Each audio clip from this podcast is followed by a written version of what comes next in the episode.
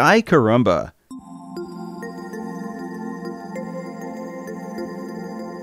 The month of December starts with the moon just past full. While it's rising, above it is Mars, and nearly opposite the moon in the sky are Jupiter and Saturn. Jupiter and Saturn own our evening sky show this month. Saturn is east of Jupiter at the start of the month. Both are moving east, but Jupiter is moving faster and catching up. The thin crescent moon passes the planets on the 16th.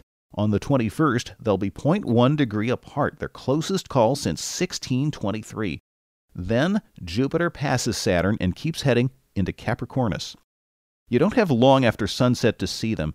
They set by mid evening. These two planets will stay close together in the new year, and maybe there will be more excitement when Mercury joins them in January.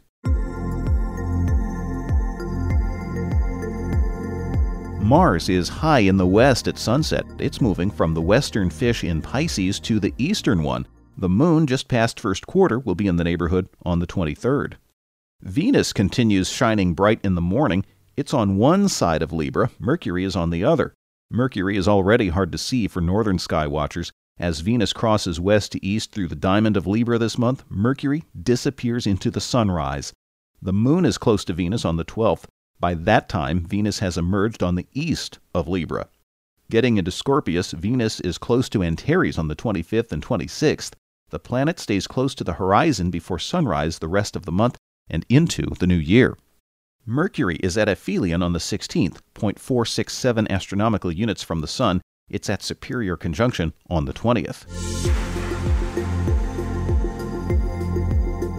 The Geminids are the major meteor shower this month and are often the best of the year. They could peak on the 14th at zero hours.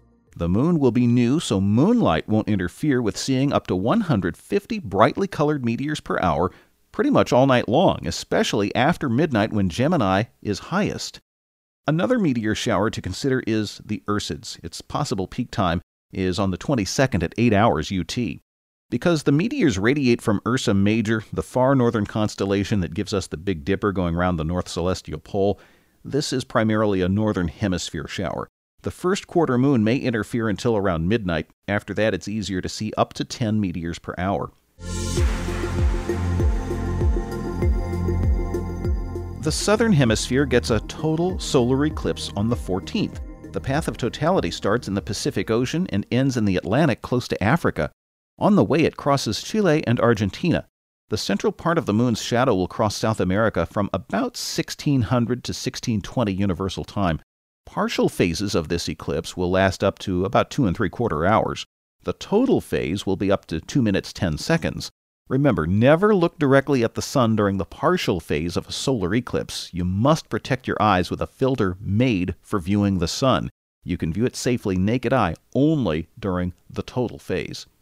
The moon circumstances this month northern lunistice is on the 3rd at 24.9 degrees, going south of the equator on the 9th. Southern lunistice is on the 15th at 24.9 degrees. It goes north of the equator on the 22nd, and northern lunistice is again on the 30th at 24.9 degrees. Perigee is on the 12th at 361,700 kilometers or 224,800 miles. Apogee is on the 24th at 405,100 kilometers, or 251,700 miles. The moon is at last quarter on the 8th, it's new on the 14th, first quarter is on the 21st, and it's full on the 30th. That full moon happening at northern lunistice means it'll be high and bright for northern hemisphere sky watchers. Careful observers in some places may be able to see Venus disappear behind the moon when the two are close on the 12th. This will be a daytime occultation for most observers. In far northeast Russia, from the Kamchatka Peninsula to the Anadyr Plateau, it'll happen just before sunrise.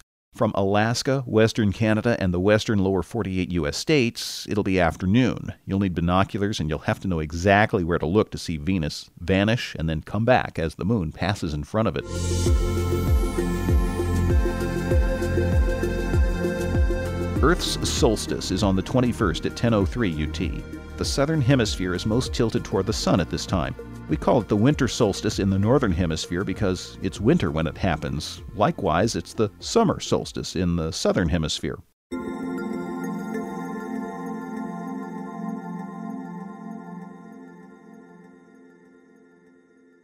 Sky Caramba.